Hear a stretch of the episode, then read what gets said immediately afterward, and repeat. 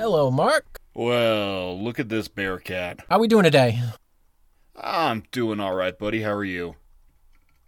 I'm doing really good, but I had this just super traumatic experience, man. Oh, yeah? Tell me about it. So, I think I've told you before that, public toilets in Germany, they suck, right? They're not good. They're relatively clean, but they're few and far between, and you have to pay to get into them, and for somebody that has the American diet like I do, you tend to need to shit at weird, random times. So, I don't know how I managed it, but I managed to go a good year and a half in this country without having an emergency moment where I couldn't find a toilet.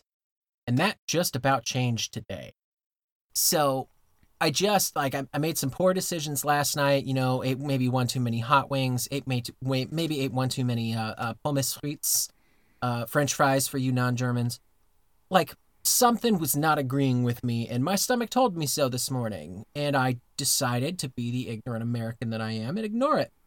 And I'm out, and I'm with my lady wizard, and we're out and doing shopping and all this stuff, and there's this big festival going on, and all of a sudden that rumbly in my tumbly happened.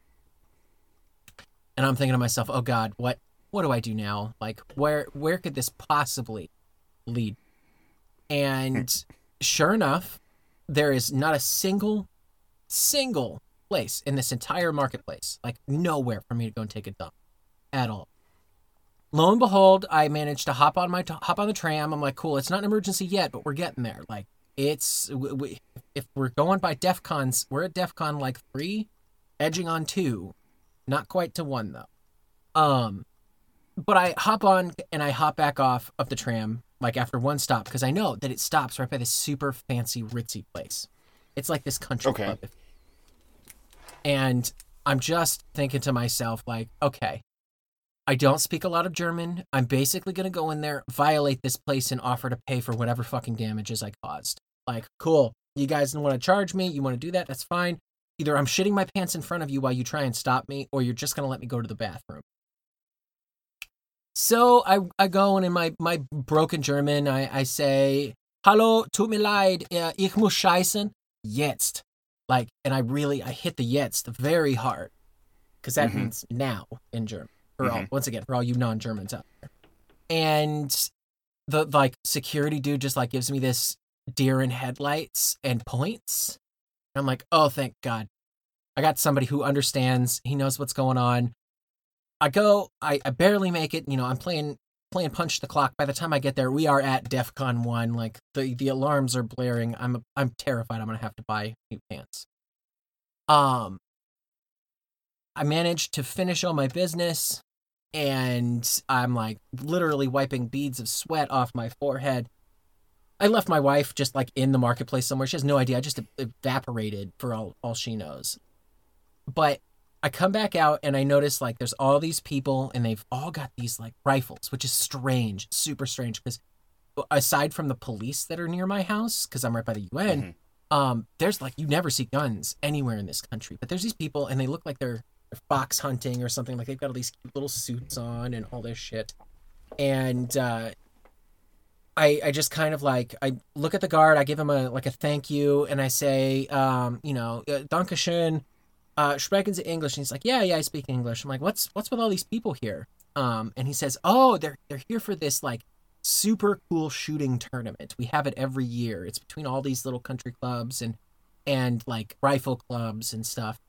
And it's oh, well, what's the prize? And they said, oh, well, first prize is you get to you get this fancy membership. Your membership dues basically for whatever club you're at are paid for a year, and you get to guest host on the club's favorite podcast.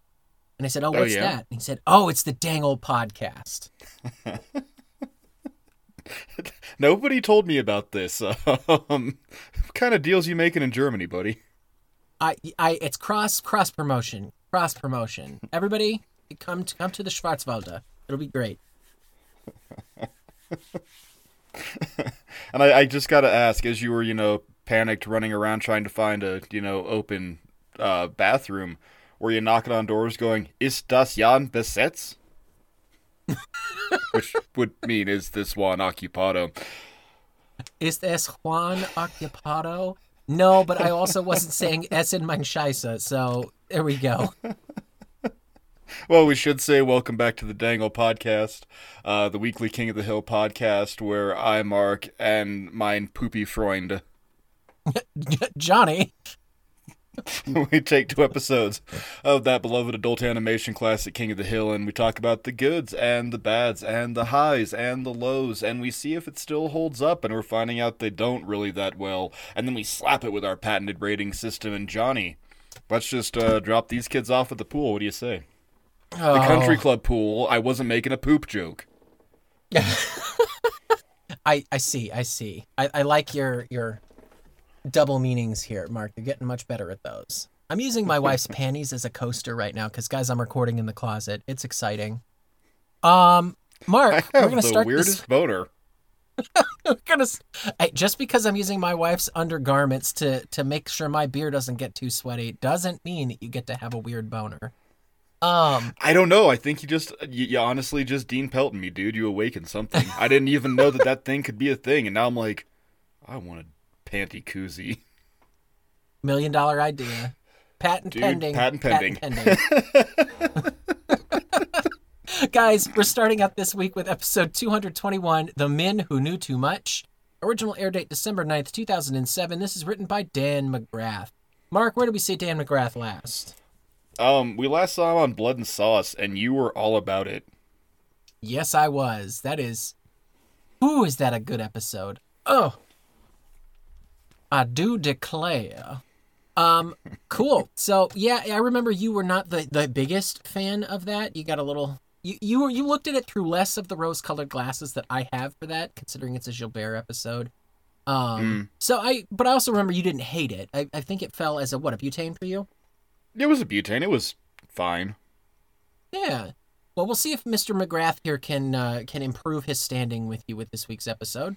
Our cast of characters include Hank Peggy, Bobby Hill, Dale Gribble, Bill Dotrieve, Boomhauer, Min and Khan, Supadoos and Pone, Luann Platter, Lucky Kleinschmidt, Fitzy Moose, Jonny Knucklehead, Earl, Ted Wasanasong, and Cindy Wasanasong. Good looking out on that seeing Earl at the gun club. Yes. I called him Black Guy. Thank you, Wikipedia. But we also know that he is the black vote and the gay vote. So hey, Mark. Yeah, I wrote him as gay black guy's back pro. Yes, Jonny. Amazing. Hey, our synopsis. We're gonna pull something from that just absolute fucker Karl Moss, and say that the Superphones finally figured out their ticket into the Nine Rivers Country Club, and it results in men making friends with the kookiest band of gun nuts around. And Hank has garbage issues.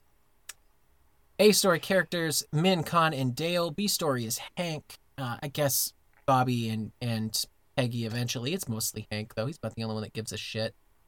Yeah, let's get to some notes. Yeah, you want me to start? You want to start? What do you think? Oh, just jump right on in, buddy. I want to hear what you got. Alrighty, here we go. Number one. Oh, hey, I remember this episode. Min becomes a trap queen. You tell me what was wrong with that sentence, because I dare you to find it. Trap. Also, that. When's the last time that Min was a focus, or we even saw her? Like... It's been so long. It's been a minute, you might say. Yeah, The Sun Also Roses, I think, would be a big one. Yeah, but even then, that was tangential. That was like a oh, you just happen to be in the same hobby as me. Mm-hmm. Yeah, I would say board games, where they're all trying to run for school board. I think that might be the last time we really actually saw Min in any real capacity. Okay. I am both shocked and pleased that I saw this one. I'm pretty sure, I think it's like unconfirmed fan theory that the King of the Hill guys like Invincible, the comic book. Yes. Yeah. So they're talking about on that video, you know, we have all these things at Nine Rivers. And one of them is calligraphy. And on the calligraphy, do you know what name is scrawled on that calligraphy? That's right, Mark Grayson. Nice. That is the same name as the main character from Invincible.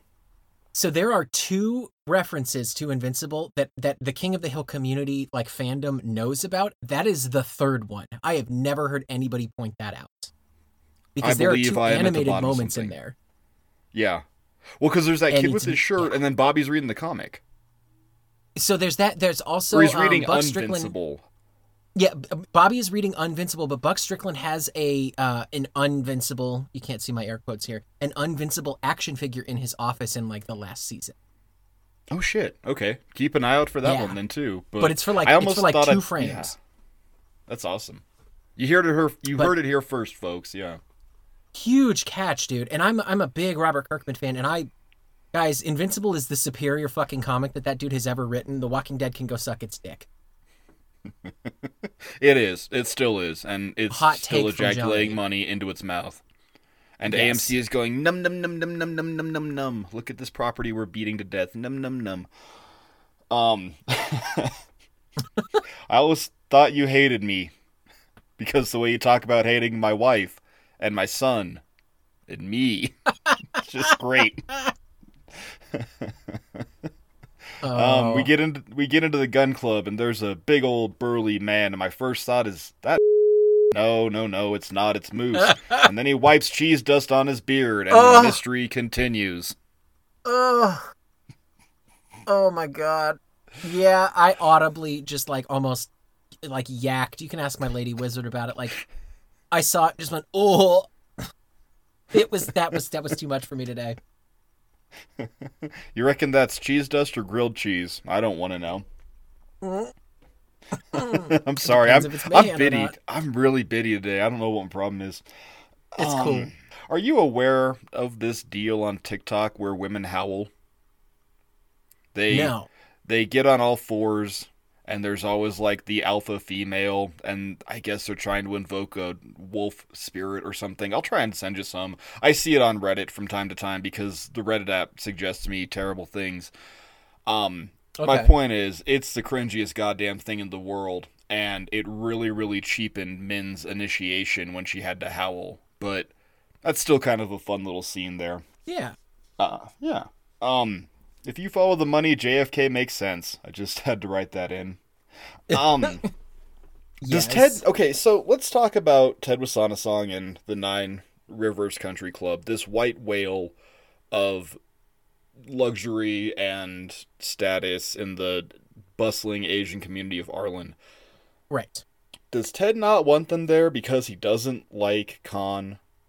Is it because Khan sucks, or is it because Ted sucks? So I think it's because Ted sucks, because Ted is very narrow-minded. Okay. Ted sucks because the only reason he wants anybody near there is if it can improve his own station. You know, he doesn't want Khan there because Khan brings nothing to the table ever. He never has. The closest he ever got was that sick-ass government contract with titanium golf clubs that Hank totally and royally fucked him over. Now, not all Hank's fault, but... but that's the closest big thing that he's ever had that Ted might want. When you stop and think about it, if Min had won the board position on the school board, that actually might have helped their chances, but she didn't end up winning. Interesting. Okay. So I think if Ted sees value in you, oh, absolutely. If Ted sees value in you for something, yeah, you probably have a better shot, and he might actually go to bat for you. But if you have no value for him, you're just not, you don't even exist. That dude is a total user. Okay. Yeah. I he always seems to be blocking it. And at this point, board positions can't be for life, right? I don't know. Right. So we got a reoccurring theme on here, and it's that the women in the alley are attracted to guns. So Nancy, she's married to the president. Per Full Metal Dust Jacket, Peggy got into them, and now Min has too. Yep. That leads me to my follow-up note. I'm really bummed we didn't get a, oh, hey, Peggy, from Moose. That would have been great.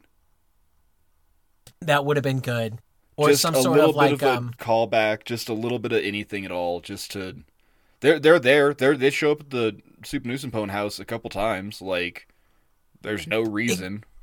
Exactly. Well, and that actually, with that callback right there, there's a moment that I have in my notes. Do you mind if I bring it up real quick? Yeah, please. Khan is putting away one particular book that we all know that the Gun Club has read, and that's Dinner of Onions. Yeah, he is. And so it's like, well, shit, you've already got the connection there. Why couldn't Peggy have maybe that's how the entire alley finds out about it. Peggy is there at a book club meeting, essentially, with the rest of the people in the Gun Club, and Min walks in and goes, well, I guess I'm here with Dale now. Mm-hmm. Yeah. I think we were robbed of that. That's a good catch, man. Just a little thing. I don't even need like a big whole scene. Like, oh, that's just Moose. Remember when I owned the bookstore and tanked our fucking credit rating and then sold it to the drunk Irishman? Like, yeah. We don't need that. Just a, oh, hi, Peggy. Like, just that. And then those are my notes until we get to our B plot, which I want to start discussing the B plot in a little bit more depth if it's all right with you, especially because I have a theory that we're going to get more B plots as we continue down the line. Yeah, of course. Cool. Well, let me get into my notes here. First off, we have a Lauren Tom signature that we have not heard yet in King of the Hill, but I hear all the time in Futurama. And we hear it out of Min. Do you know what it was? No. What is it? It is her signature. Ayah! Okay. I've never heard Min use the words Ayah when she does anything. But in this episode, she says that and then goes off in Laotian. Like, goes off and just starts spouting. She's pissed about something. I don't remember what it was. But I'm like, this is such an Amy Wong thing to hear.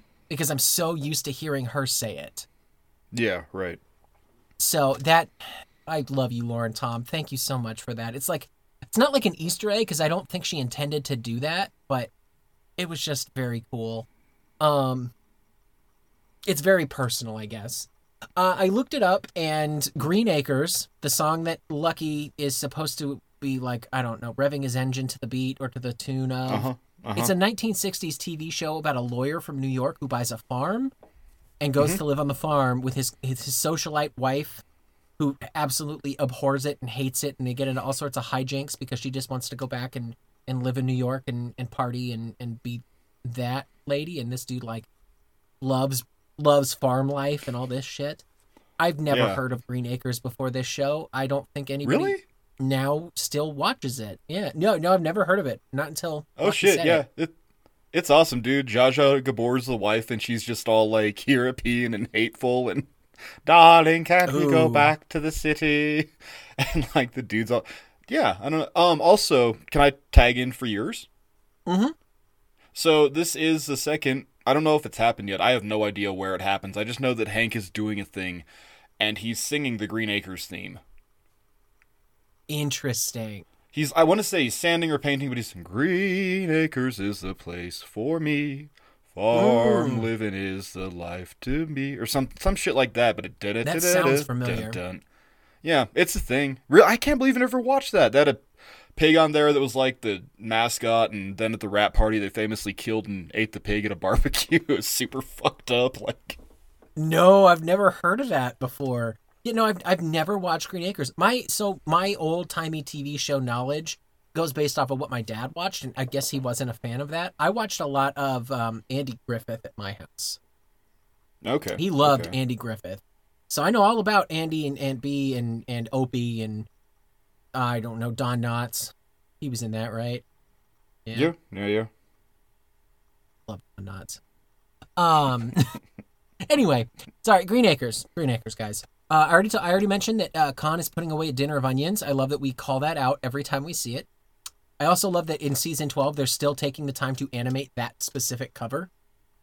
Okay, so when Min leaves the gun club, when she officially deserts them, and they take her little macaroni art that has her name on it, and they try and shoot it, Dale shoots at it first with his shotgun and fires 11 rounds. I'm glad you got that. 11 rounds, guys. And I just had to put a note in here that there is no classic style shotgun as he is seen holding that houses 11 rounds. There are shotguns that have 11-round capacity, but none that look like that. They are all semi-automatic or automatic shotguns, and they all look like basically, something. Terry Crews uses one in The Expendables, and it's drum-fed. Yes, exactly. Yeah. So, yeah. Sadly, guys, a Dale's a terrible shot because 11 rounds from a shotgun. That thing's got spread. Good lord. Next note here. Why did the Hills bring their bring the garbage inside to sift through it? That just does not seem right to me. We missed a line there where Peggy's going to do it in the garage and Hank gets mad. And she goes, oh, fine, we'll do it in the house. I mean, well, and see, that probably, I wouldn't be so bitchy about this if that's the line we missed. Because I can see Hank being a tight ass about, no, this is my garage, you don't do that in here. That's not what this is for. But damn it, you got rid of the line, and now I'm mad about it. Mm-hmm. And my last note here, it's not a pro, it's not a con, it's just a note, and it's that the entire last act of this episode, where Dale and the gun club dudes basically storm the fucking country club, all with guns, ages horribly, even in Texas. I could not get that out of my head the entire time watching it, Jesus Christ, we're about to see a bunch of people die. You will notice in our introduction today, I said, see if they still hold up. They're really not doing that much anymore. This is one of those moments. No. I felt the same way. From a storytelling perspective and to illustrate just how kind of nutty these gun club guys are, I get why they did it. How everything was done. But I also love the idea of maybe 10 to 15 security dudes, none of which have guns, just say, drop your weapons, and then everybody drops them. It's oh, good God. Just take me back. Take me back to a time where not everybody decided they needed to be a goddamn cowboy and carry their guns with them everywhere and just shoot everything that moved. You know the line that got Min hooked, right? Or that got her into the gun club was, I have, fired an unmodified AK-47.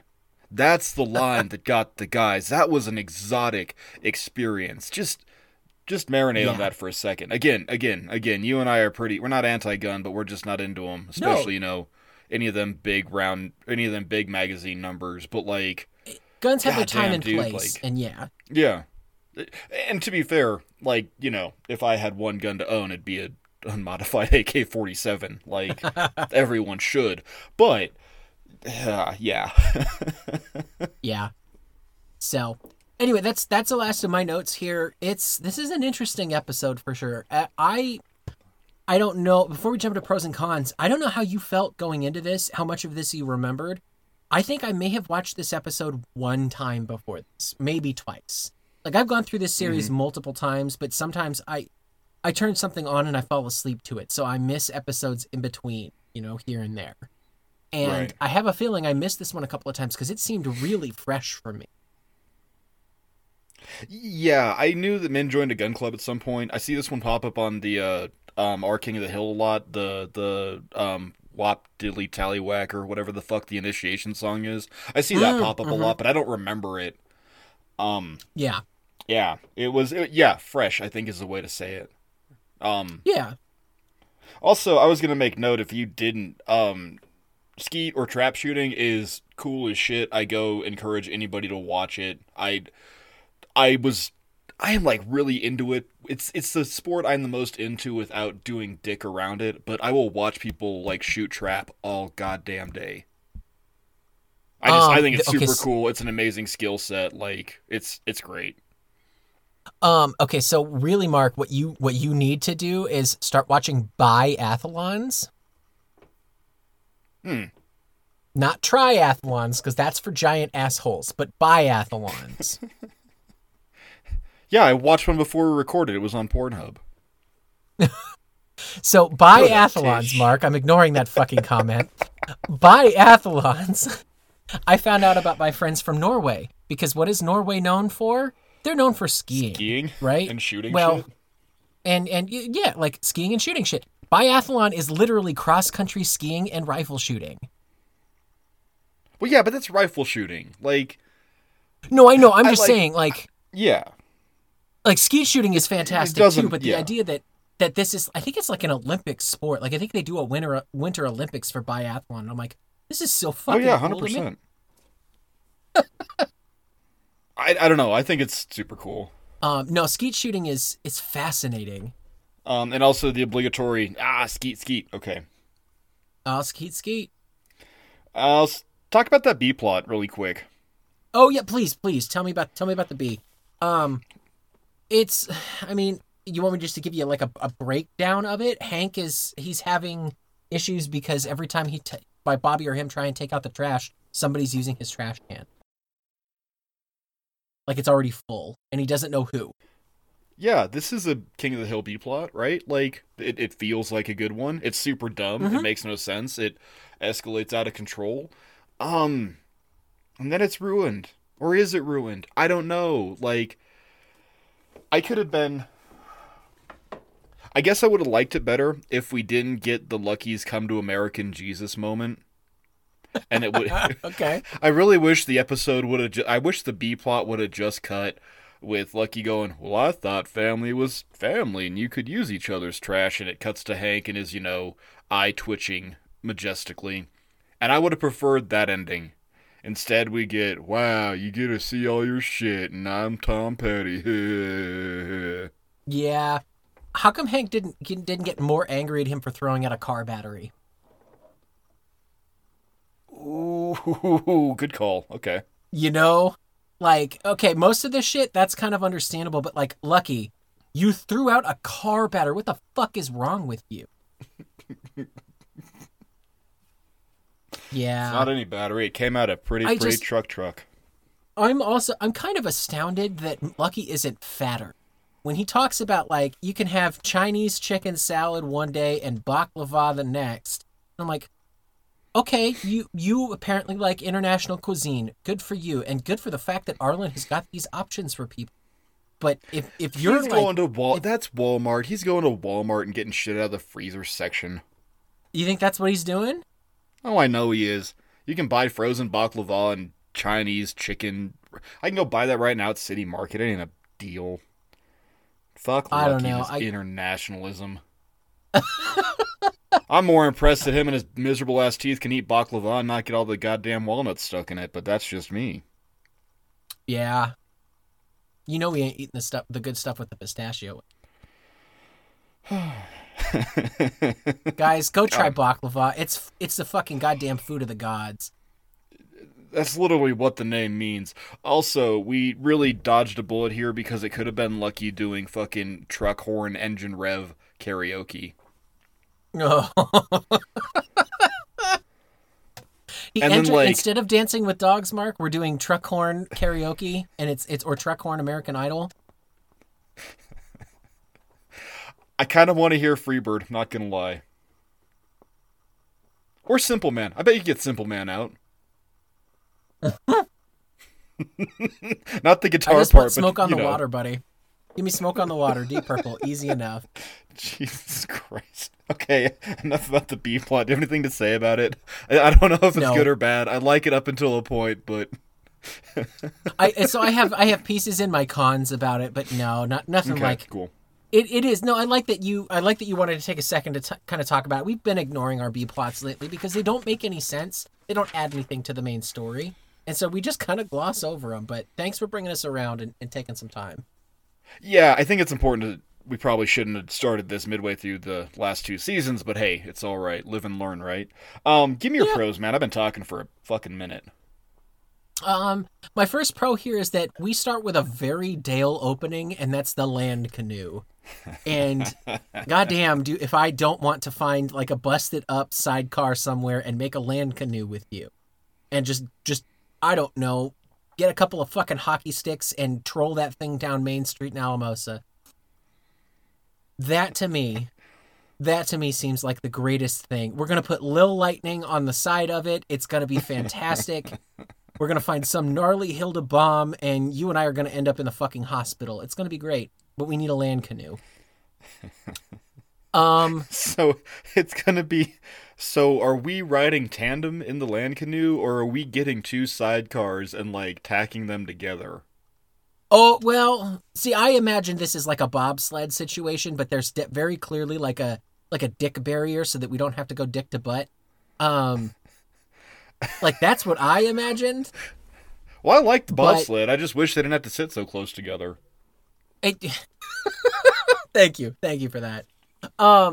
But see, if you and I each have our own sidecar, then it turns into competition. Like, then we're going to start a whole thing where people, like, do a downhill derby or it's, I don't know, we could start something really weird. I bet you all the weirdos. There's one in Crestone, and it's pure horror. I've been to one. It's pure horror. It's like a downhill thing. Don't give hippies power tools is the moral of the story, kids.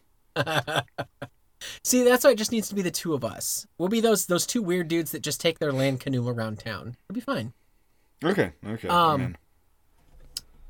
Next pro here, shooting sports in general. I think, like, from my personal experience, shooting is a very interesting sport, and it might be the best use of guns that we have, because it teaches you patience, it teaches you concentration, it teaches you perseverance. There is a lot of really good things that come from target shooting and skeet shooting. Short of making sure that when you decide to go out and kill something, because that is what a gun is made for. That's the only thing a gun is made for, is for going out and killing things. But if you want to go out and you want to go hunting, which you've heard Mark and I rail many times about how awesome it is to go hunting and just do it fucking responsibly. If you are into shooting sports and you can practice and you can get that concentration down, congratulations, you just made hunting that much easier for everybody, especially the thing that you just fucking killed. Because if you are very good at practicing and hunting and all of that stuff, you nailed it once and it went down. You didn't make it suffer. It just did its thing. Yeah. Yeah. I did 4-H as a kid, and I did shooting sports for like almost 10 years. I went to the Colorado State Fair and I competed. I did all sorts of really cool shit, and it was just typical single shot 22 rifle. Nothing super fancy. No, sadly, I never did skeet shooting. But like it is very calming and very humbling to just go, cool, I'm shooting at a target. Let's see who can do this the best. Guys, if I can pimp one of our earlier episodes, please go back and listen to How to Fire a Rifle Without Really Trying, to hear Mark and I talk a lot about the merits of target shooting and the importance this can hold in your life. This is kind of the first time it's really been revisited since then. And it sounds weird that it took 10 seasons to get back to that. Yeah, but, once again, King of the Hill is a generally... Well, no, I wouldn't say that. Full Metal Dust Jacket shows the gun... Yeah. Lifestyle as it used to be, not what it is now. Yeah. Back when but like, I think by and large, King of the Hill is a generally gun positive type of show, But they're also. I think so. I also think it. Talks but it's about also focusing on shooting sports, and also But it's what you're saying. Yeah. It talks about shooting sports and responsibility and safety, and yeah, exactly. But anyway, guys, go listen to one of our older episodes. Hell, if anything, it'll be kind of fun to listen to Mark and I from 2 years ago. You can see how much different we are now than we were then. I love. You want to blow your fucking mind? Go back and listen to the episode we dropped this time 2 years ago. I do that every week. I listen to what Two Wizards we dropped and what Dangle dropped, and it is just a snapshot into my mental health. And like, you can track like my depression and anger as I was like rounding out my time at City Market and all this weird shit. It's kind of cool. Go do that. It'll be good for you, but listeners, you go do it too, and you can understand why Jonny and I are so goddamn insane. Oh yeah. Hey, it's we just keep doing it week after week, right? The repetition exercise that they do, the one that you said that gets memed a whole bunch on our King of the Hill, I thought that was super sweet. I love that Min bought into it, that she did it, that she followed through with it. She swore on the beer can, just like they talked about. Like, it's super wholesome to me that she buys into all of this stuff, because these guys, they're not trying to be weird and sexualize her. They're not trying to, like, really do anything other than go, whoa, we really like her. Like, she's a cool person. We want to do more things for her. Yeah, they genuinely want to impress her because she's such a badass. I think that's really cool. Yes, yes. She's not like because, oh, Min is hot. No, exactly. She's the missing piece that that gun club didn't realize they were missing until she showed up. And it was just like, cool, mm-hmm. You are one of the guys. You are just one of us, and we all really like you and want to impress you. She's like the cool kid that just rolls into school, the cool new kid, and everybody wants to be friends with him because he's the cool new kid. Mm-hmm. My last pro here, and you and I like to call out costume changes, but Min's ending look when they're at the little like party and stuff at the end at Nine Rivers, she's got her hair up, she's wearing that purple dress. That is a fantastic look. That might be one of the hottest looks we've had for Min yet. It's a pro to me because they made her look very nice. Yeah, they do a lot of good Min costume change in here. I like her in her like actual shooting sports attire. Okay. Yeah. And she got the padded vest deal. I like that. Yeah. Okay. Okay. And her super sexy safety glasses. Because they're not just cool. They're not just safe. They're also cool. Yes. Okay. Those are my pros, buddy. Give me what you got. Yeah. Number one, you already hit it. Land canoe. I want one. That's I want you to have one. Opening. I want to get... Yeah, I just want it. I want you and I to get them, except I want to be in Germany. And we're just like going around harassing local shopkeepers as we grab like a 40 and a sausage for €2 and roll away cackling. I'll take Lil Lightning. You can have the honor roller, and we'll go down Annaberger Strasse where I'm very familiar with, and we'll just like bomb that hill like no other. It'll be great. We got a lot of cool continuity callbacks here. Bobby is back to smelling their garbage, as per Peggy's Headache, Season 3, Episode 3. That's right, I remembered. Min talking about the gun club. They're basically bears with furniture. I love that. At one point, doesn't Khan call them the Country Bear Jamboree? He talks about that he's living in Country Bear Jamboree. And I'm like, this tracks. This very much tracks that's how they see the people they live around. Yeah, pretty much. It's great. You already nailed this when you named him, and I just called him Gay Black Guys at the Club. Yay! Earl. We're talking about Earl. We love Earl at the gun club. The trying to destroy the plank scene, and they all just keep missing. Which once again tells me that this isn't a gun club. What's that? Yeah. The dude that's got the dual Berettas that's shooting at him. I don't remember his name, but he's just like going ham. And I'm like, this is fantastic. It's great. But they're all just bad at shooting, so they're not even there to do gun shit. They're just there to pal around, drink a couple beers, and be with friends, and I like that idea. Yeah. I like the skeet montage. It's cool. I like her doing it at the gun club. I like her doing it at the tournament, or her getting like good enough to qualify. I really like that. That's a good little montage scene, and we're gonna do it well. And then finally, you kind of already hit this, but security guards stopping the gun club with radios.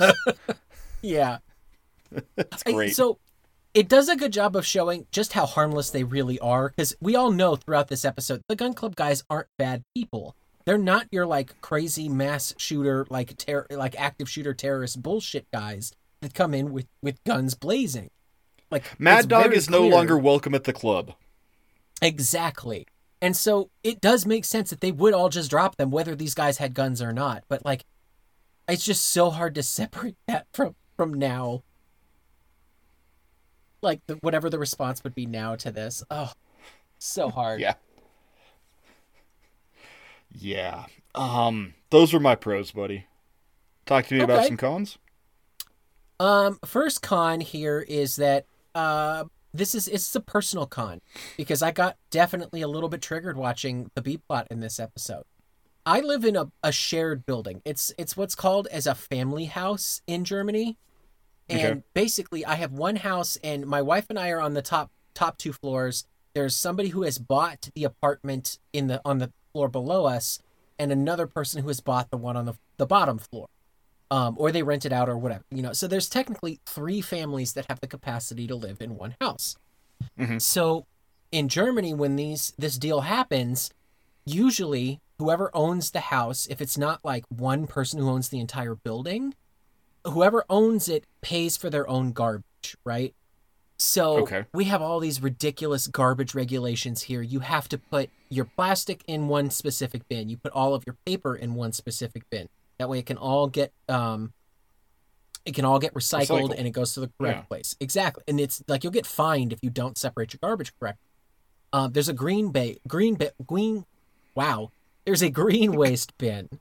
So that all your compostable stuff. So anything that's basically you ate but isn't meat or protein based, it goes in there because it can compost. And then everything else goes in your black bin. That's the rest mole. It's your garbage. It's just everyday garbage. In a family style house, if you all have the same landlord like we do, you all share one fucking can for each of those categories. And this episode tilted the shit out of me because we get our garbage picked up twice a month. Our black and our green gets picked up twice a month. Our blue and our yellow. Yeah, our blue and our yellow get picked up once a month. So our plastic recycle and our paper recycle only get picked up once a month, and we're sharing one tiny, like 30-gallon can with two other people. Normally this wouldn't be a problem because the people below us, they're only there like half the time. They're great. They're fantastic. I love my under the stairs neighbors, if you will. They're only here half the time, so they don't make a lot of garbage.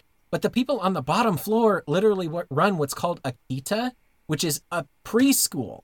So they're running a business out of the bottom of this place, and they fill up every single one of those bins the day after they get taken out. So I just have massive amounts of plastic and paper around my house at any given fucking moment.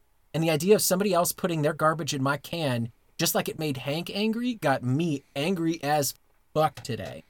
So that's a con. Thank you for listening to my tiny rant about sharing garbage containers in Germany. Tag in. I remember living with a certain unnamed person. We'll call him Benson. And our house didn't have trash service, so we would play Garbage Ninja on Wednesday or Tuesday nights, where we would go around and take multiple bags of trash to our neighbors' trash cans and throw them in. Yep. I miss Trash Ninja so goddamn bad. There are moments. There are definitely moments. Or we just, save it up, throw it into Grudge Match until the bed was full. This was usually in winter. And then we drive around to the dorms and shit, and dump it there. And he always maintained, well, we're students. We're paying the student fee. This is one of them. And we never got caught, so. Yeah. Now, I've seriously contemplated taking a bunch of my garbage just because I don't want to have it in my house anymore. And it's not like it's real gross stuff, but like, we all order from Amazon multiple times a month now. That's just what happens. And you have a giant thing of cardboard that eventually collects.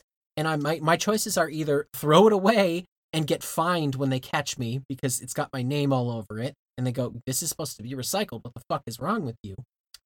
Or sneak it all in there literally the day that it all gets taken out and get beat these guys to the punch, which has only ever happened like twice in the 18 months or so we've lived here.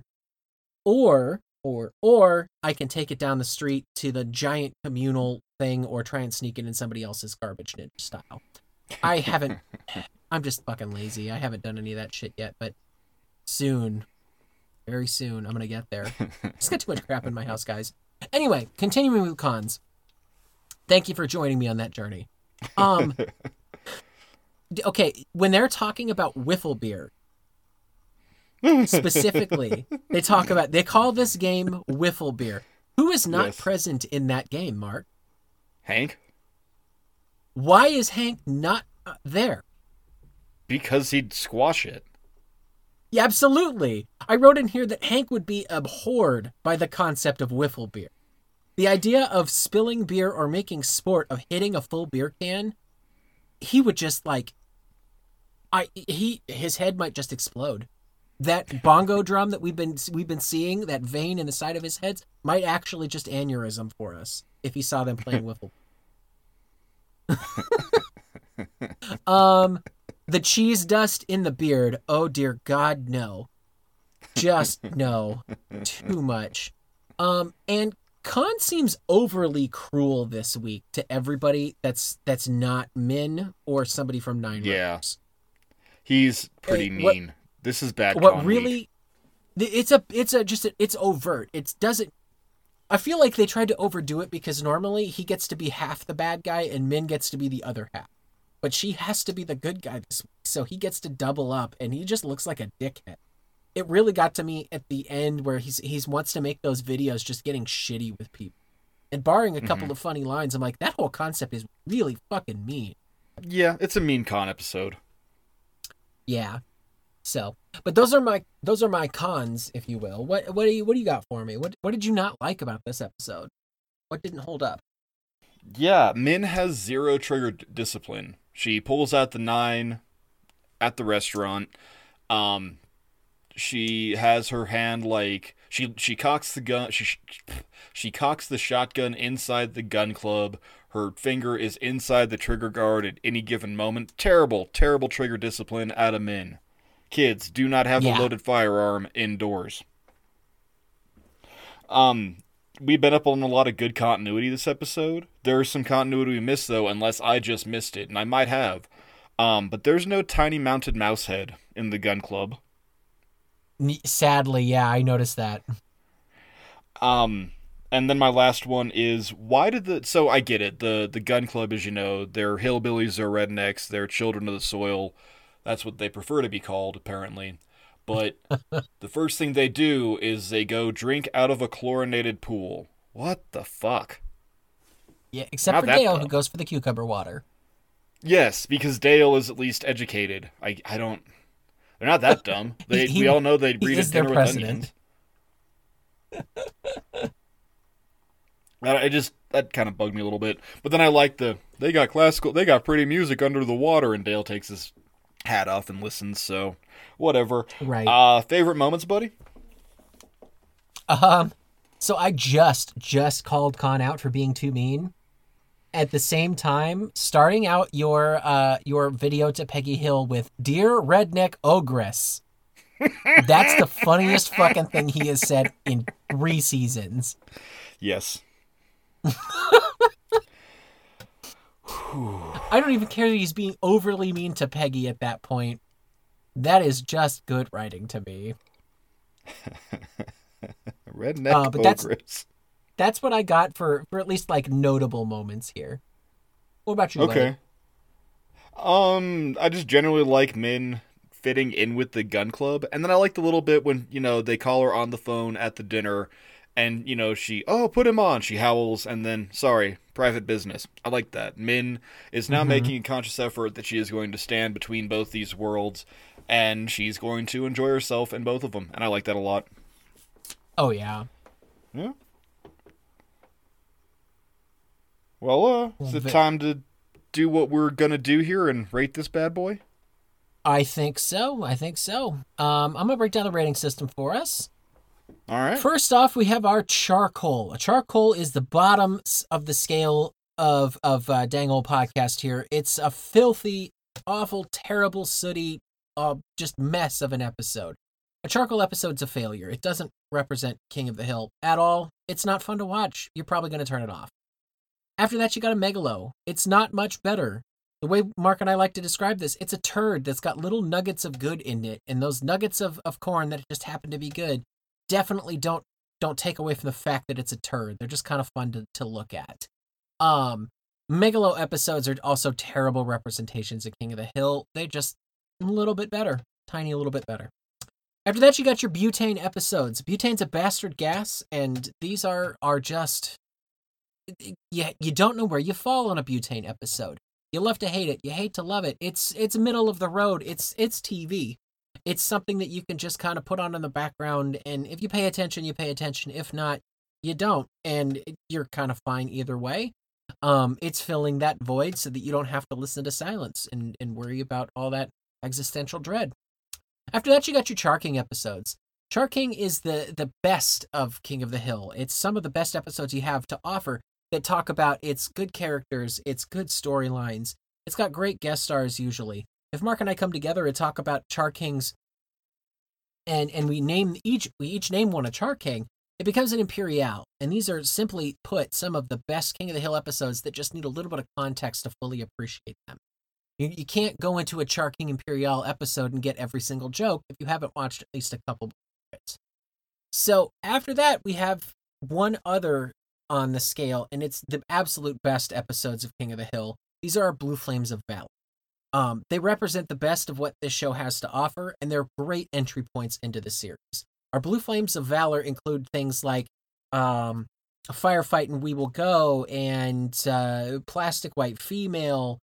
Lots of really good stuff. We had a couple of them last season, and I say we, but meaning me.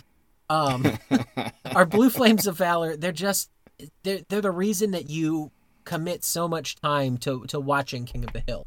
It's in the hopes that you're going to find another one of these just kind of hanging out somewhere undiscovered. So, Mark, on a scale of charcoal to Blue Flame of Valor, what do you give The Men Who Knew Too Much? On a scale of charcoal to Blue Flame, I'm giving it a Char King. This is probably the best Men episode we're going to get. I would be hard-pressed to find another one, but this is good Men. A lot of character growth out of her. And then around that, everybody else is used well. It was such a good episode, I didn't mind Lucky being in it. Yeah.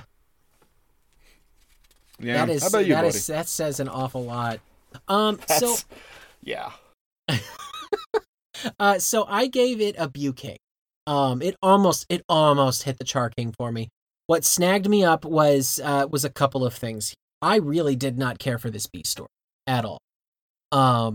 To me, it's a typical like season 11, season 12 B story. It's in there. It's there to fill time. It's there because certain people have to be able to interact within this universe every episode so they can get a paycheck. I just did not care for it very much, and so that drug it down a little bit. And I also felt that Khan was just too cruel. It was just too much at the end of this. And so that's the only thing really holding me back. I wanted to give it a Char King. Cause this is definitely better quality than your Butane. It's not just popcorn TV, right? This is a really good representation and a very good character study into who Min is. Like, we've never gotten this much on this character before. And we've never humanized her this much. Usually she is just as cruel, if not worse than Khan, just in smaller volumes. And yet after this episode could be why I love Min as much as I do. Maybe I just have this like in the back of my mind as she may be a shitty person, but eventually she gets better. So. Okay. Yeah. I ended up with a Buking here. Cool. Well, let's say we, skeet on over to our next episode, buddy. Fire away, buddy. Skeet. All right, well, let's keep on going to episode 222, Dream Weaver. Are you ready, Weaver? I am ready, Mark. Original air date, December 16th, 2007, written by Jennifer Barrow. Have we seen Jennifer Barrow yet? This is her first. Awesome. Okay, well, yeah, let's see how you do here, Jennifer Barrow. We have a cast of characters for Dreamweaver that includes Hank, Peggy, Bobby Hill, Dale Gribble, Bill Dotreve, Boomhauer, Nancy Gribble, Mr. Brubaker, Khan, Supanusimpone, Charles and Sharon, Megan, Kitty, and Doggy. This is in fact the Supanusumpone's White Highland Terrier. Why is this even in here? I don't know. Because Khan is walking Doggy when the guys are standing in the alley and the hat blows on his head. Okay. Yeah. It's like, why do you guys make it a point to say that? I think they just wanted to make fun of the fact that they have a character named Kitty and they could put Doggy right after it. I think this is just like stupid wiki stuff that they think they're being cute. Anyway, synopsis. Dale takes a stab at a new vocation, or weaving a new vocation, and the guys try and make a viral video. A story, Dale and Hank. B story, Bill, Boomhauer, Khan, Bobby, Peggy, basically everybody else that's not Dale and Hank. Let's hop right into it, man. Yeah, let's get her. If you don't mind, I'm going to rattle off my first three notes here simultaneously. Oh, fuck. Yeah. The basket won. Oh, fuck. I'm Dale. I'm a lamp that smokes weed all day and buys shit online. And oh, fuck, this B-plot. Yeah. So I have to wonder, is this the first time... We're going to jump into the B-plot for half a second here. Is this the first time in modern media that we have talked about somebody trying to make a viral video? No, I know that this was being the craze. This was 2000. No, this was 2007, man. Like this was college time for me, for senior year of high school for you. How many people were making videos on like YouTube got big in 2005, and then like the viral concept hit after that, I think. Okay. But like the actual like trying to make. And then Peggy even says it, now we wait for the parodies. And that's what it was. It would be the big video, you know, it'd be your Chocolate Rain. And then it would be somebody parodying Chocolate Rain. Okay. Interesting. No, see, I just, like, I've seen a lot of different sitcoms, especially newer ones. I was just watching Modern Family. And they have this whole thing where, like, we're going to try and create a viral video. Mm-hmm. And like the whole concept of, okay, half this episode is about trying to recreate something that happened one time because you know that it's going to be a big hit on the internet. That shows up a lot. And I could have sworn this is the first time I've seen that used as like a plot device. I don't remember any shows trying to like make that a plot device before this. Yeah, I think it was one of those things where like, you know, art imitates art or something. I don't know. Okay. No, that's fair. Anyway, sorry, I totally just steamrolled you into that. No, you're good, dude. What other notes you got? No, not at all. You're good. Jonny and Mark are going to spend a week in Germany doing what?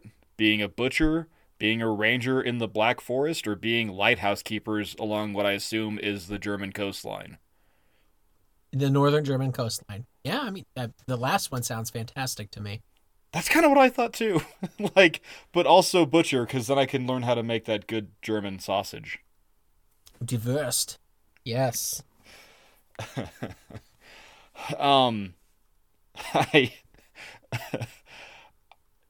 really spent too much time. Part of the reason that I texted you this morning that I was going to be late was because I had a mental crisis when I started thinking about the advent of pockets.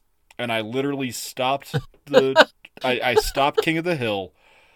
I got on Wikipedia. I started doing like a mini crash course in pockets. And like there's this whole chicken and the egg thing with like the basket came first. Well, it probably was the pocket that came. It was insane. It was insane is my point. And this episode made me insane. Okay. But do you know why it made me insane, Jonny? Because this is a Dale episode, and Dale is crazier than a fucking road lizard anyway. And really quick, I just want to posit this to you. Is this a good Dale episode? And I wrote down a couple examples here. Well, hear me out here. Hear me out. Of Dale at his finest and maybe not finest here. So Dog Dale Afternoon. Fantastic Dale episode. The Exterminator. Maybe the best Dale episode. Of Mice and Little Green Men. We both really hated that Dale episode. So. Interesting. I gotta ask you, is this a good Dale episode or not? And I don't want your answer now. I want you to come back at the end of this after you and I kind of hash it out. Because I think this is a really solid Dale episode. Okay. I think it's up there. But I also generally like the ending. I like that Dale now has a new side gig in his week of vocation. I like that. It's a good wrap up to a thing. This is how you get resolution. So this is how you pre-end a show. Midway through season 12, we just kind of start tying up a little bit of character looseness. Con and Min are now at the Nine Rivers Country Club. They got their deal. Dale now has permanent fixed employment. He's got his deal now. So all these little things are happening as this series is kind of starting to cycle down. And I'm just kind of keeping an eye out as we cycle down. Interesting. I've never thought of it that way, but you're right. They are starting to tie up a lot of these loose ends. I'm full of it this week, man. I'm insightful as shit. Give me some of your lines, buddy, or some of your notes. Okay, so I don't have very many here. At one point, Dale describes the concept of that we've already seen as Bobby the Stick, where he's like, if I had a nickel for every time somebody used me as an example of what not to do, like, he basically talks about I'm used as the example here so that I motivate everybody else, or I keep getting broken down. And I'm just like, I feel like we already saw this episode. Like, we've already seen this episode once, and it was Bobby the Stick. Yeah. But I don't know. I don't know if I like this one better or worse than that. It seems less dirty because at least Dale is a fully grown adult and who's not getting taken advantage of by his high school coach. But is what it is. Okay. The other note that I had here, and it's a big one, and I'm going to read it just as I wrote it because I realized halfway through that I was wrong. I was absolutely wrong about what I was looking at in the beginning. But we're going to start it here with Dale's conspiracy collection includes the second and third bullets of Kennedy's assassination. Yep. Courtney Love's confession to killing Kurt Cobain, an alien fetus, and something called the Smithsonian Standard, which could be a reference to the alleged destruction of giant human remains found in burial mounds, ... or just a basket for picnicking, and other various baskets, because I realized that's the episode I was watching as I was writing this, and as I had stopped to figure out what exactly does Smithsonian Standard mean. So when I typed in Google Smithsonian Standard conspiracy, that's what it was. Is that apparently the Smithsonian had examples of giants, like actual giants that lived in North America that were buried in mounds by the Native Americans and all this stuff, the indigenous people. They had them on display, and then they destroyed them so people couldn't see them anymore. It's a huge conspiracy. So I don't know. You would have had no way of knowing this. That is going to be, at some point, when I decide that Two Wizards is done, that's how I'm going to announce our series finale. Is I'm going to do my 6-part Giants episode. Oh, shit. Okay. Now, just as a quick teaser, nearly every single race of Native Americans has some story of giant humanoids. They generally have bright red hair or like clean. They always described as having like bright red or brown hair. But it doesn't cover their bodies, so it's not Bigfoot. They will generally have a second set of teeth. They are always a menace, and every single tribe has a story. Well, not every single one, but by and large, most tribes have a story of eradicating these giants because they were such a threat to them. Now, the real kicker gets into shit like the Bride's Head Falls, where they found, actual mummified giants with their mummified giant children. But those bodies weren't destroyed when they were sent to the Smithsonian. While it is a general conspiracy theory that they destroyed them, that's not it at all. They lost the bodies, John. They lost the bodies in the Smithsonian, and that's the bigger thing. Like, there is a running theory in cryptozoology that we have Bigfoots, we have lake monsters, or we got a lot of shit, and it just got lost. The bodies got lost in the Smithsonian. There's a Bigfoot hide somewhere. There's a thing called McFarlane's Bear. It was this big bear that was shot in Russia, and it was the size of a polar bear, but it looked like a black bear, and they don't have those up there. And, like, this guy cataloged it, made details of it and everything, and then the Smithsonian promptly lost it. The only existing case of McFarlane's Bear. All this shit, dude. It ain't the destruction, John. The real conspiracy is the ineptitude of early Smithsonian catalog. There is the warehouse in Raiders of the Lost Ark, literally the Smithsonian, dude. It's insane. All right, I'm done. Sorry. You totally triggered me. No, you're good.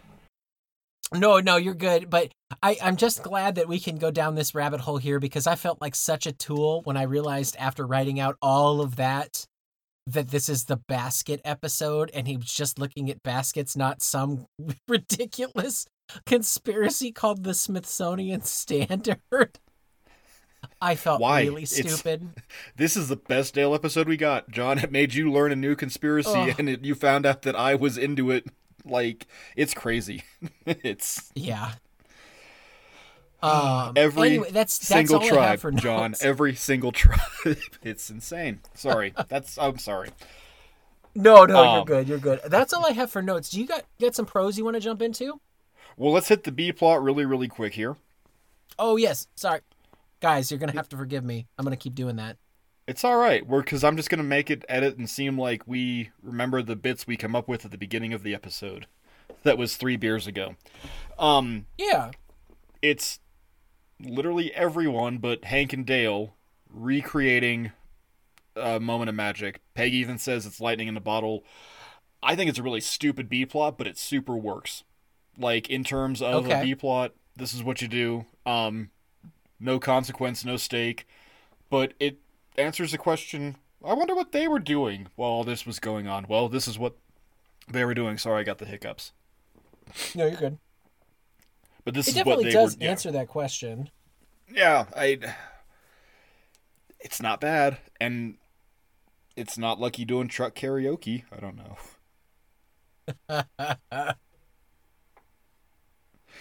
Do you have anything else to say about it, or the B plot? No, not really. Like, I kind of tuned it out. If I'm being totally honest here, there wasn't a lot of like good memorable lines. There is one moment in this that got an out loud chuckle for me, and can you guess what it was? What's that? It's Bill tipping his hat to the cat that crosses his path and going, ma'am.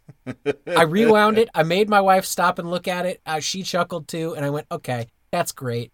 There's a little bit in here that I really like. Like I've got a pro about a line that Bill says, and it's a cool continuity throwback, but really, like, there's not a lot that's super memorable about this. I forgot the King of the Hill had I want to make a viral video subplot.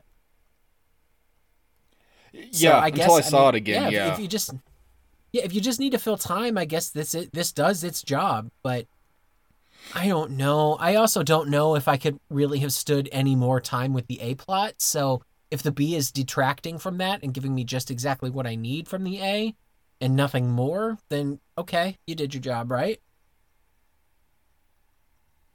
Okay. I would agree with that. Yeah, like. Yeah.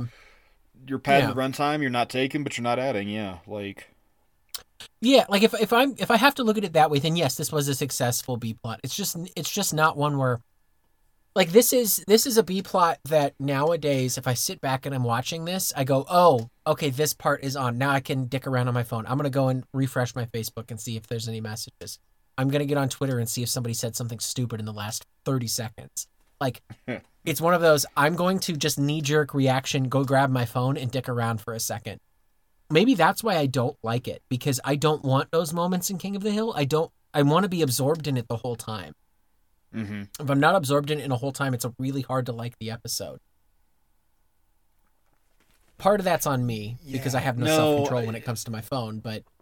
No, but you bring up a good point, and, you know, I don't... Also, this was, you know, right before... we became addicted to smartphones, but yeah, or I guess in the middle of it, huh? This is, yeah, but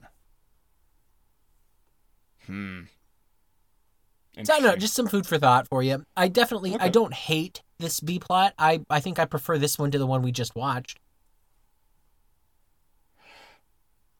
Yeah. Okay. But that's me. All right. I'm not going to agree or disagree. I just understand what you mean. Mm-hmm. Yeah. Okay. Way to stay unbiased, buddy.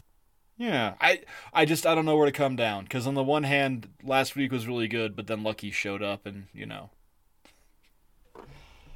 Yeah. Oh, God, we didn't watch. Hank didn't murder Lucky in his home. Hank has yet to take advantage of that fucking Texas Make My Day law. Is this show even about Texas? I don't know. I can't tell. In an episode about guns, Lucky still gets to be alive. Con. Give me some of your pros then, buddy. Yeah. Let's see here. First pro, Dale's sad childhood. I don't know if I've laughed so hard watching Dale just like, have a picnic with his basket and start feeding it soda. That is hilarious to me. That was very good. You know what? We're going to say, even though Bill thinks everybody else hated it, I fucking love Bill's pork pie hat. I think we've had that conversation on this podcast before. Multiple times. That is a staple. That is a staple. You call it out every time. You are all about it. Yes, absolutely. Yes. That is good. So I know how much you all hated the pork pie. You know what, Bill? Get over it. I love it. Keep wearing it. Don't read the comments, Bill. Exactly. You do you, Queen. The flip that Dale is going to be a basket weaver when he gets into the truck with Hank. That's the job that he picked for them. Is the perfect schadenfreude for me. Because I love watching Hank, Peggy, and Nancy all just go, oh, fuck, this is what we get for making him do this. It's the perfect, fuck you moment. And they know they can't do anything against it because he fulfilled the assignment. He did exactly what he wanted to do. Perfect shit.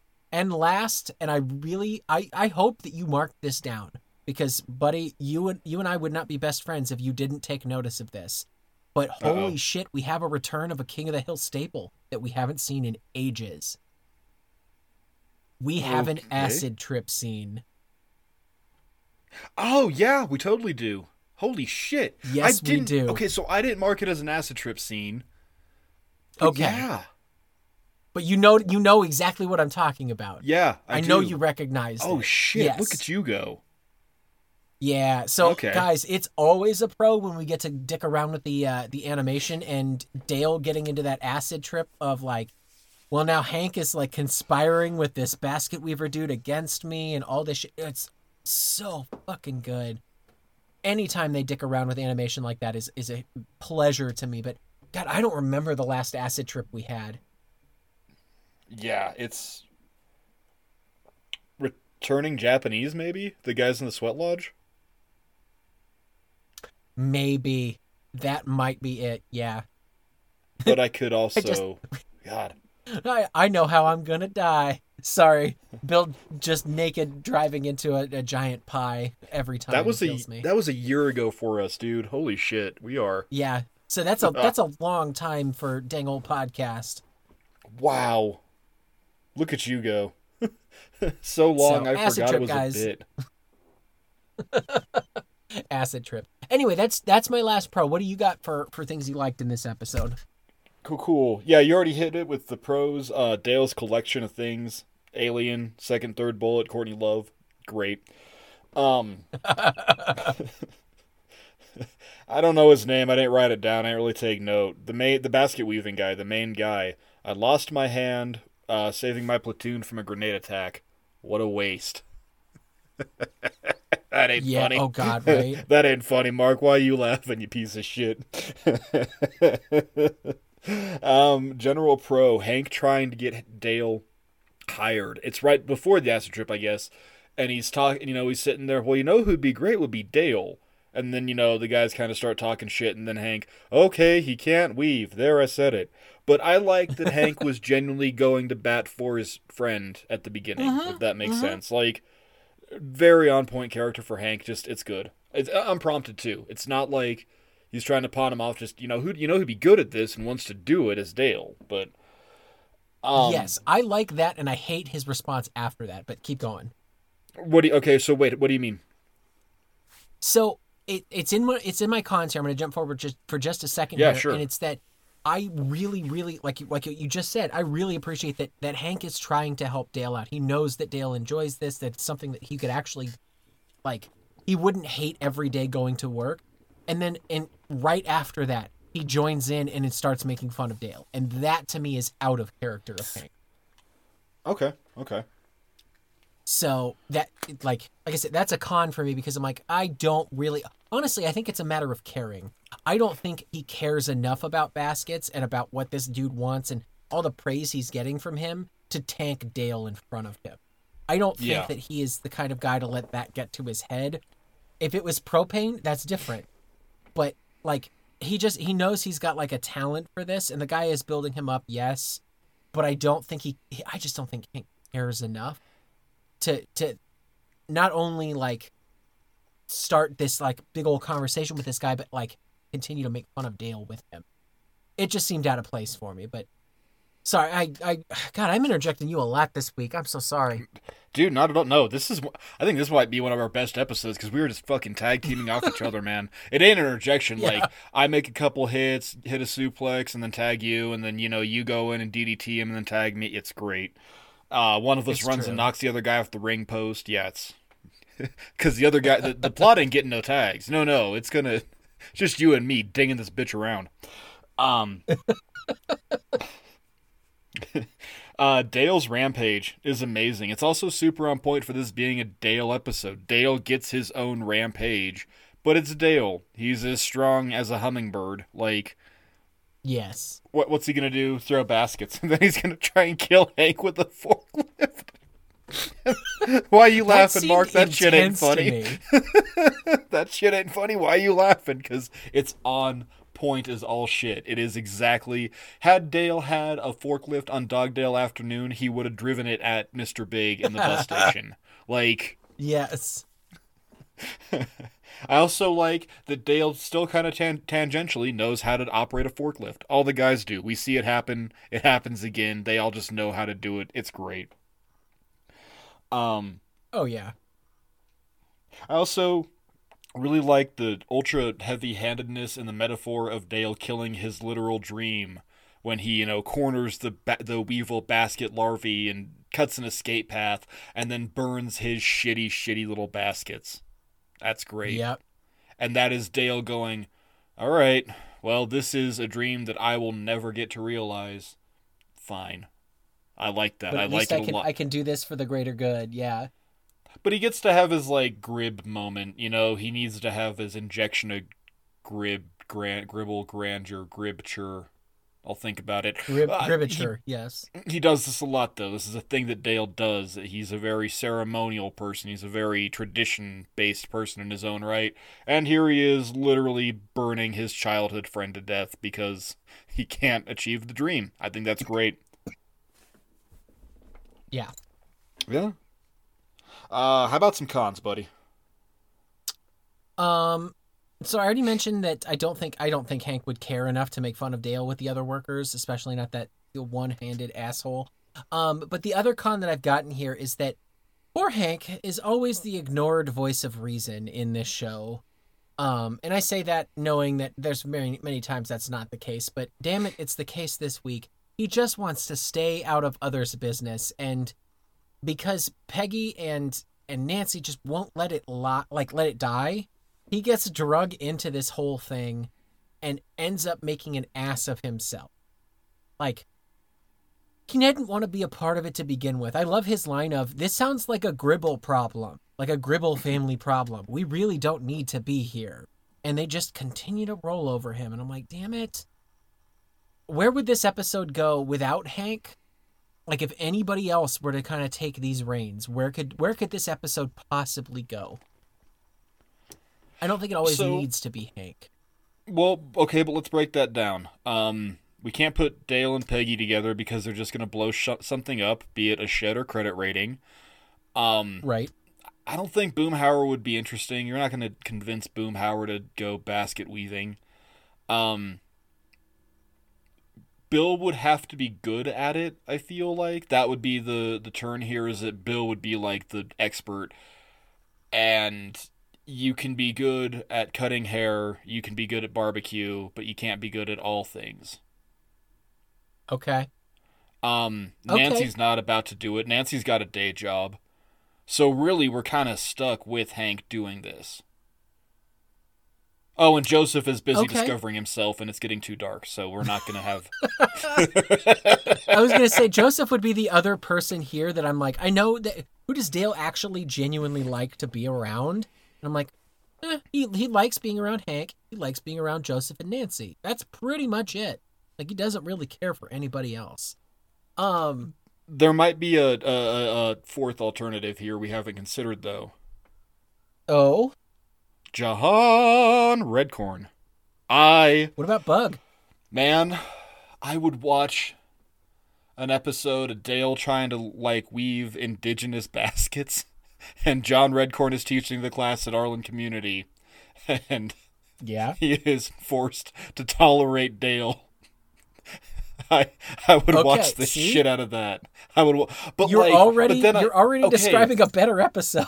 But I'm not, though, because if you and I watched this one, we'd get pissed off today, 20 years later, because it's racist that the Indian guy is making baskets. I thought we were done seeing John Redcorn. What the fuck is going on here? And we would be critical assholes about it. I really think that Hank is the only option. Okay. Okay.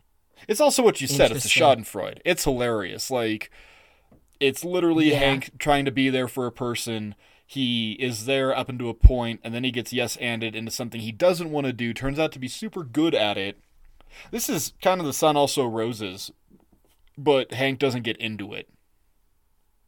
He's just preternaturally good at making a basket, you know? Like, so I would say that this is the best pairing that you could possibly get. I've been talking for a minute, though. I'm really sorry.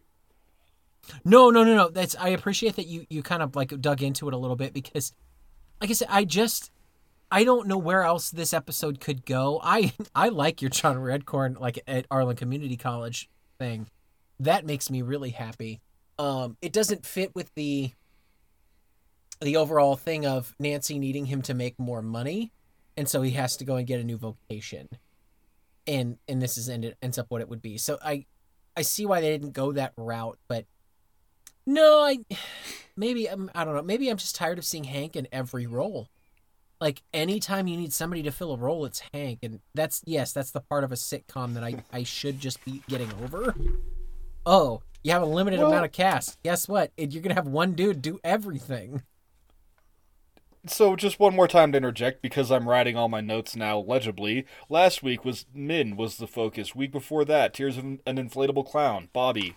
Before that, Raise the Stakes. Okay, that was a Hank. Death Picks Cotton was a Cotton episode.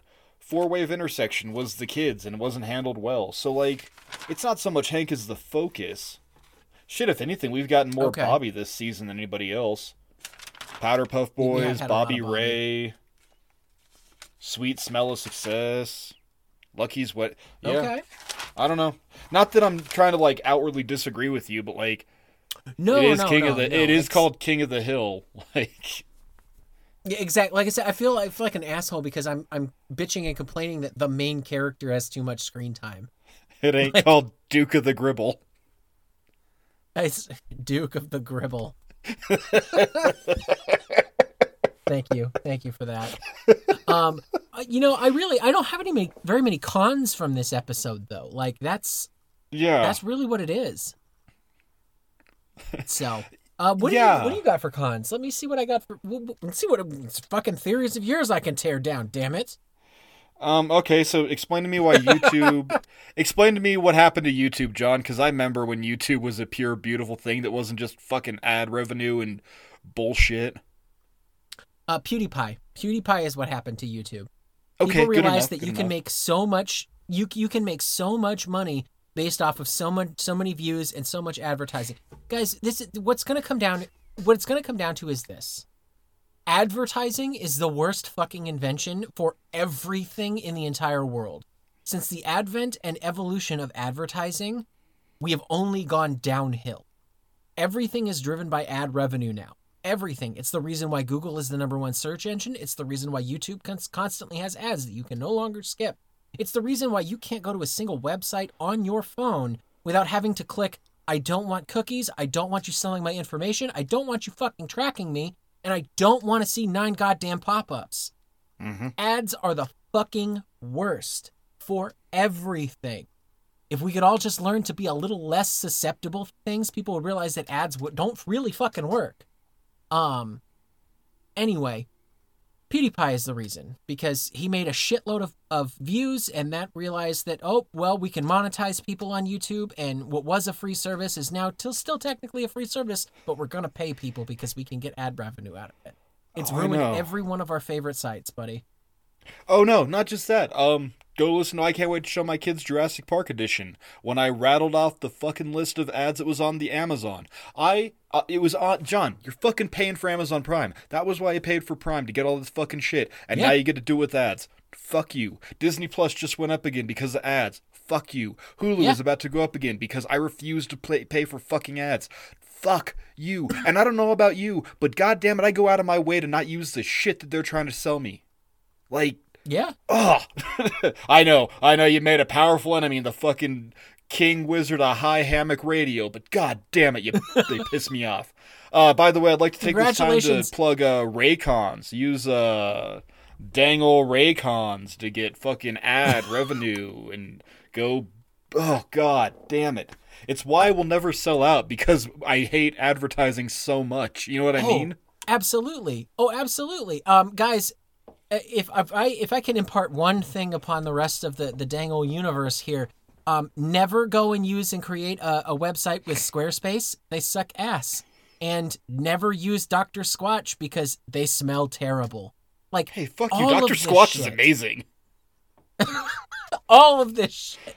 Like, it's just awful. Are you there, buddy? Ads. I'm here. I'm good. We're good. I'm taking a drink and trying to calm down. I got so mad we lost the feed. No. We're good. We're good. Advertising. Guys, capitalism is the fucking bane of society. It's going to be humanity's downfall, because we all seem to be so solid and bought into this free market bullshit. It's just going to ruin everything. Thanks, Ronald Reagan. I haven't talked about you yet this week, but thanks for that. I'm sure that Reagan had zero to do with fucking advertising. That was the 60s, but fuck him too. Well, you didn't really tear down that theory, John. Sorry. Maybe you can shit in this one. I've never been more attacked and seen an entire episode as I have running three podcasts, and the line hitting me like a semi-truck full of sacks of rocks going, 4 hits, we're viral. Yeah. Buddy, you and I went into this knowing that if we never made a single red cent off of it, which, guys that are listening out there, we still have never actually asked you for money, so we have never made 1 cent off of this podcast. We do it. It's a labor of love, man. It's a labor of love. No, not that. It's more 4 downloads, we're viral, and just the self-assuredness that comes down every week, especially in the beginning there. Like, when you and I started this, I think it took us it was about 6 months before we actually gained any traction. So, I would put out an episode, and 4 people would listen to it. And then I put out the next week, and 3 people, and then 5 people, and then 3 people again. And it's just oh my god. And Podbean will show you, what it did its first week versus the first month. And I just be like, no one is listening to this. It's okay. This is a project that you wanted to do with your friend for fucking years, and you finally wore him down, and he begrudgingly said, god damn it, all right, if it'll shut you up, so you can't bitch about it. But that fucking line of 4 hits, we're viral. And I was like, yeah, you're goddamn right you are. You're goddamn right. Now wait for the parody podcasts. Guys, and this is basically the YouTube comments. This is the monologue that Mark gives himself every week after posting a new episode of Two Wizards. Ooh, burn. You can't burn me. I'm already burnt. Hellhounds. You cannot burn. One of the greatest episodes of Two Wizards ever has 20 downloads, and it's 3 years old at this point. I read a fucking book in French, and nobody cared. And I'm not saying do the thing for glory, but at the same time, I fucking read a book in French and was translating it offhand with Google Translate and a French dictionary. I'm just saying. I put a lot of effort. I love all 3 of my children, and I want all my children to succeed. And I put a crap load of effort. And but for that reason, so does Josh, and so does Brad, and so does Jonny. All members of High Hammock love our properties. And I guess what I'm trying to say here is, this is a backsided pro, is we love our listeners too, because y'all make it worth this. Those are my cons. I don't actually have any. So you really didn't get to blow anything up or make me feel bad about anything, but I still feel I should say, fuck you, give me your favorite moments, asshole. It's the I am the basket weaving racehorse line. I'm pretty sure that comes from Hank, right? No, that's Dale. Hank is the goat that calms the racehorse down. Yes, that's what it is. That's what it is. I that it was such an out of the pocket line here. So fucking good. Dale's wholesome love of baskets. Like, can we name a more wholesome character? When people think of them in this show, they don't tend to think of Dale. They think of maybe Bill. They think of Bobby. They think of some of the lighter characters, Luann, if you will. You never think of Dale, and yet Dale is just like, he has his moments where he is just the sweetest human on the planet, where you want to do anything you can to protect him. Yes. I kind of feel that this week. I want to do anything I can to protect Dale. It's a general through line, you know, like Now Who's the Dummy? We saw that horror, the little bits, show turtles. We get the glimpses.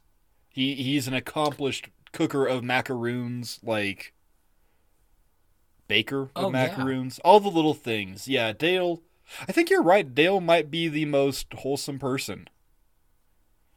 He, like I said, for as awful and weird and bizarre as he is like just the most pure out of so many people on the alley. Yeah. Like he lets all of his crazy fly out for everybody to see. Well, and you know, that JFK stuff really holds up if you just look at the money, so.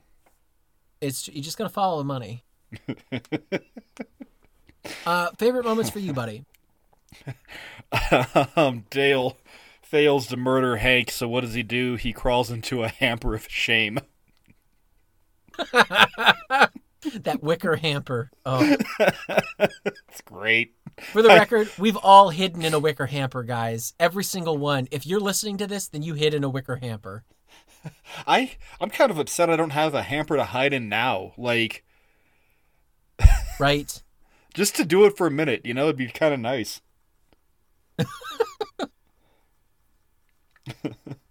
Well, shit, unless you got anything else to say, you want to rate her? Let's rate her, man.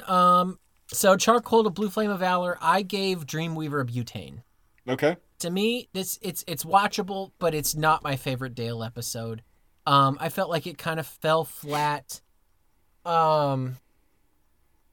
Really, like, what this boils down to is, this is an episode about Dale getting forced into doing something he doesn't want to do, and then everybody making fun of him when he isn't good at what he wants to do. And to me, like, that's not a good Dale episode. Okay. Wow, I just said "to me" like 3 times. Guys, I've been drinking. It's cool. It's like 4:00 in the afternoon. I promise I'm not a lush. It's like 8:30 in the morning here, and I'm on my third. I might be a lush. Nah, you're good. You're good. Hey, you just told me you only do this in the morning when you're recording with me, so you're cool. You're good. I told you that in confidence. Our listeners need to worry about me so Mark can get a job or maybe be funded by podcasting. No, goddammit. No ads. Help Mark get drunk. For just $3.50 a week, you can help this poor Mark get drunk on his own. Jonny can also probably get some of that money and get drunk in Germany, but he doesn't spend as much money, so. It's very true. I buy a bottle of wine for like €3. It's great. Your fucking German beer bullshit. Really, Mark, with your fucking cheap ass 40s and your goddamn fucking sausages, you bitch. What? Hey, food and alcohol is super cheap over here. It's great. At least to me, it feels super cheap.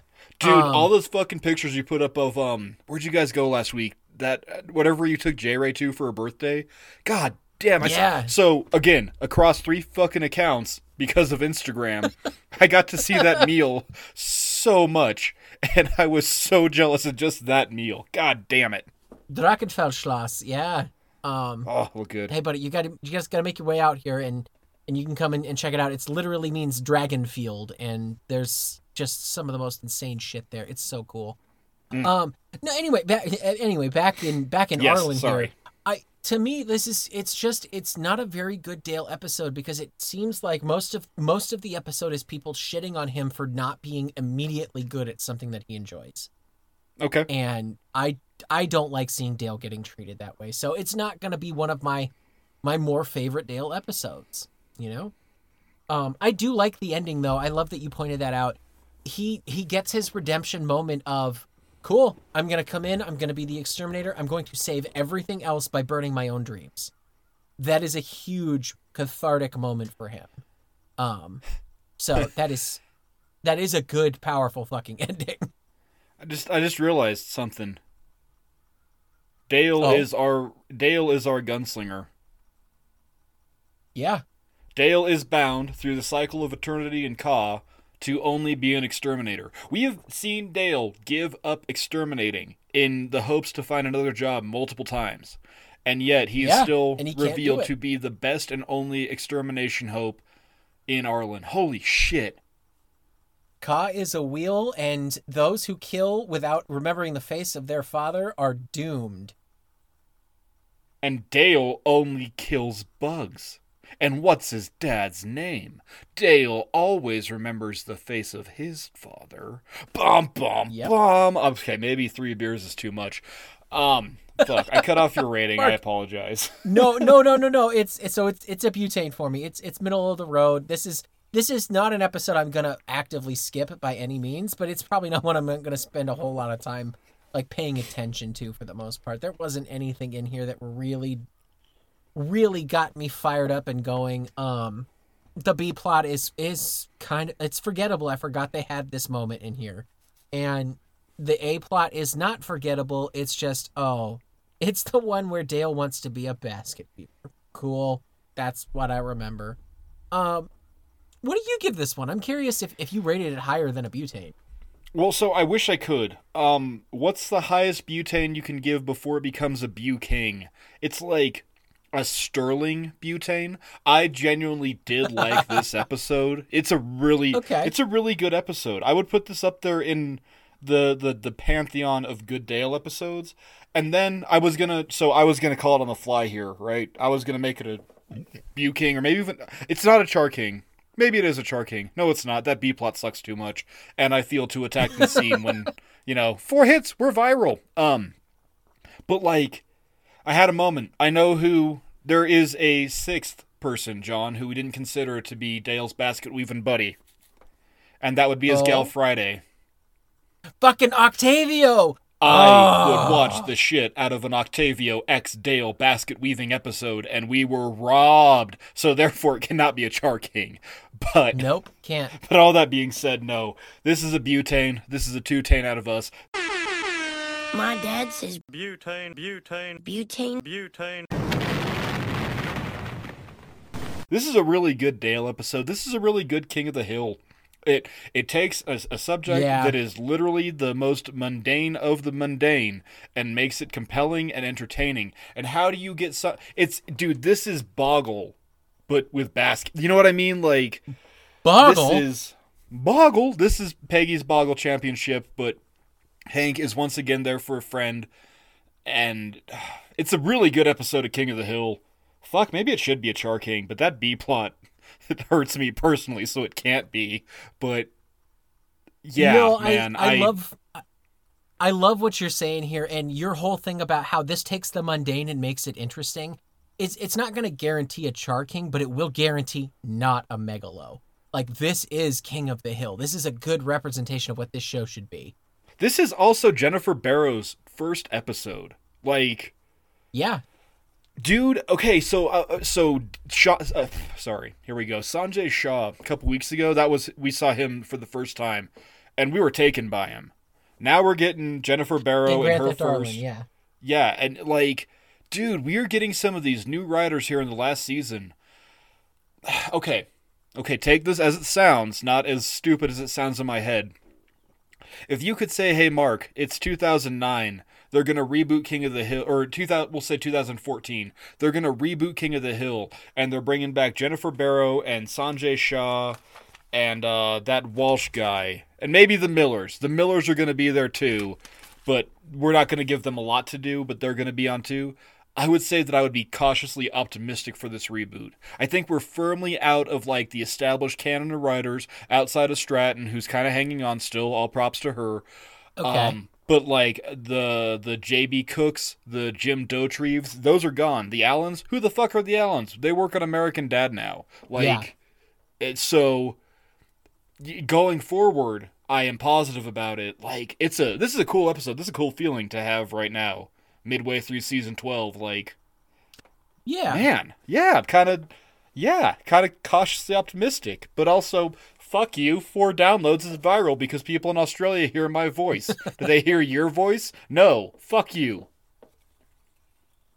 So I have one question to ask you before we close out for the day. And it's going to be, if you were a writer on a sitcom, if you're a writer on King of the Hill, The Simpsons, Futurama, what Bob's Burgers, what have you. An animation domination show. Exactly. We're going to go with animation specific here. Do you think that it's easier to become a trailblazer and try a new idea in the first 3-4 seasons? Like, be the guy that writes the influential season 2, season 3, season 4 episode for Homer Simpson, say? Or do you think it's more impressive to come into season 12 and write an episode around characters that have been established for 11.5 previous seasons and still make it watchable? I would say the latter. Season 12 would be more exciting because there's so much. Even you and I are assholes about this show. Right? We literally rate it based on the characters were used well. There's character continuity. Why the fuck is John Redcorn here? Shit like this. But then to take that and then make a thing that is beloved in an already established fan base. Nah, man, that's the real trick. That's you can the key? You can make that home run. You can get that early home run in a series because there's less expectation. Sure, you got to hit hard, but I think back to some of our earlier, Megalo and Butane episodes. Those were dumb episodes of King of the Hill. We can firmly come down and say that Square Peg has its moments, but god damn, it shouldn't have been a full episode versus this. No. And, this would be ostensibly 11 years after Square Peg. And you can take established character building, use it well, build on some lore. Even the beginning of Dale's collection, there is an establishment of a character that is Dale Gribble. He is a conspiracy theorist. Okay, he's into aliens. Okay, there's JFK. Okay, we all know that Courtney Love actually killed Kurt Cobain. That's not a conspiracy. Wait a minute. Baskets? What's all this now? You can add this in season 12, and I think that's the bigger trick to do. Okay. Well, what about before you, man? We get out of here, I agree. I honestly agree. I think there is a time and a place to recognize the people that create characters. The people that establish who they are early on in seasons. You're looking at people like Conan O'Brien in The Simpsons, Sure. You know that his voice is the reason that we have the definition of who Homer Simpson is. Schwarzwelder and Frank and yeah.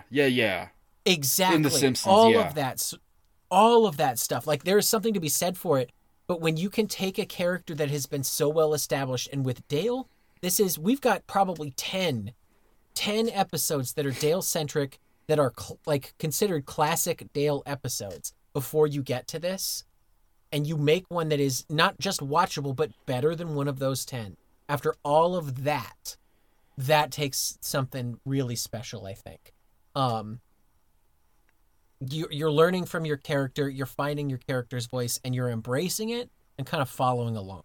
So, I don't know, if we're going to... I don't know if we still posting shit on Twitter X, if you will. If we could find Jennifer Barrow, I would totally tag her in this and just be like, yo, props to you. This is a hell of an introduction to this show.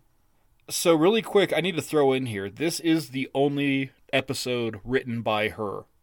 But she was a staff writer. Oh, shit. Okay. So IMDb credits her as a writer's assistant. I don't know what that means, but she was a writer's assistant on 54 episodes from 2000 to 2004. So This is the only Jennifer Barrow we're going to see, but for a one and done out of her, god damn, what an accomplishment. This is solid. Absolutely solid. Because I even think you got swayed a little bit in my enjoyment of this. Oh, I know you're generally unswayable, I always do. But... You know what? We didn't have Lucky this episode, so I wasn't going to fucking hate it instantly. So good on you, Jennifer Barrow, for using your instinct and not putting him there. Well, I think I know the answer here, but Johnny, do you still like King of the Hill, buddy? Mark, I still love King of the Hill. I love it almost as much as the Polish beer I just annihilated. How about you, buddy? Man, I still love King of the Hill. That's what I love to hear. Well, hey, let's get on out of here.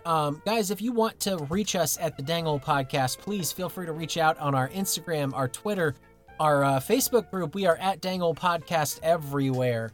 If you want to email us, we're danglepodcast@gmail.com. You can always reach out to me on Instagram. I am Krautball, Kraut as in sauerkraut, and ball as in Swedish meatball. Mark, where can these fun people find you as well? Oh, these fun people can go find me at Marky Stardust on Twitter. You can find me there directly. Or you can find me at one of the other two podcasts that I mercilessly pimped this week. And I just want to say, please go listen to those two. That would be the I Can't Wait to Show My Kids podcast. A weekly cinematic review podcast where me and our buddy Brad and sometimes our buddy Johnny and sometimes our buddy Josh, all members of the High Hammock family, are accounted for here, where we fill in gaps in our cinematic knowledge and discuss when can you show these movies that were so crucial to you to your kids. We are firmly established in our ooky spooky month now. It is October. I think John's going to be here coming up in the future whenever we pull John Pretty Carpenter's quick, yeah. The Thing. And I'm looking forward to that, having you on again. Or you can find me on the Two Wizards podcast, the OG flagship of High Hammock Radio Studios. I change the name every week. But the Two Wizards podcast, where me and our buddy Josh stare into the void so you don't have to. Again, we are firmly rooted in ooky spooky bullshit. And let me tell you, John, Josh kind of just said, you know what, Mark? I trust you. Go insane. And oh baby, we are into week 2 out of 4 of October Insanity. So go find us over there. And, you know, once again, I just want to come out and say thank you guys. Thank you for listening. Thank you for being here.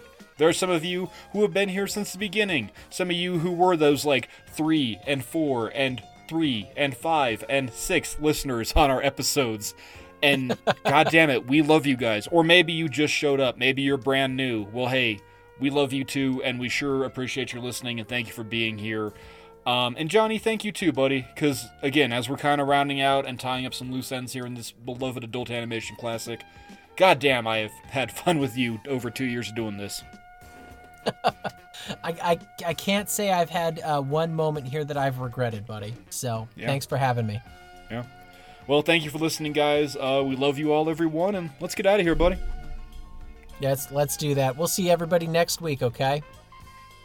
Whip, wop, lop, a doop, a doop, a doop, boop. I didn't know Min's catchphrase.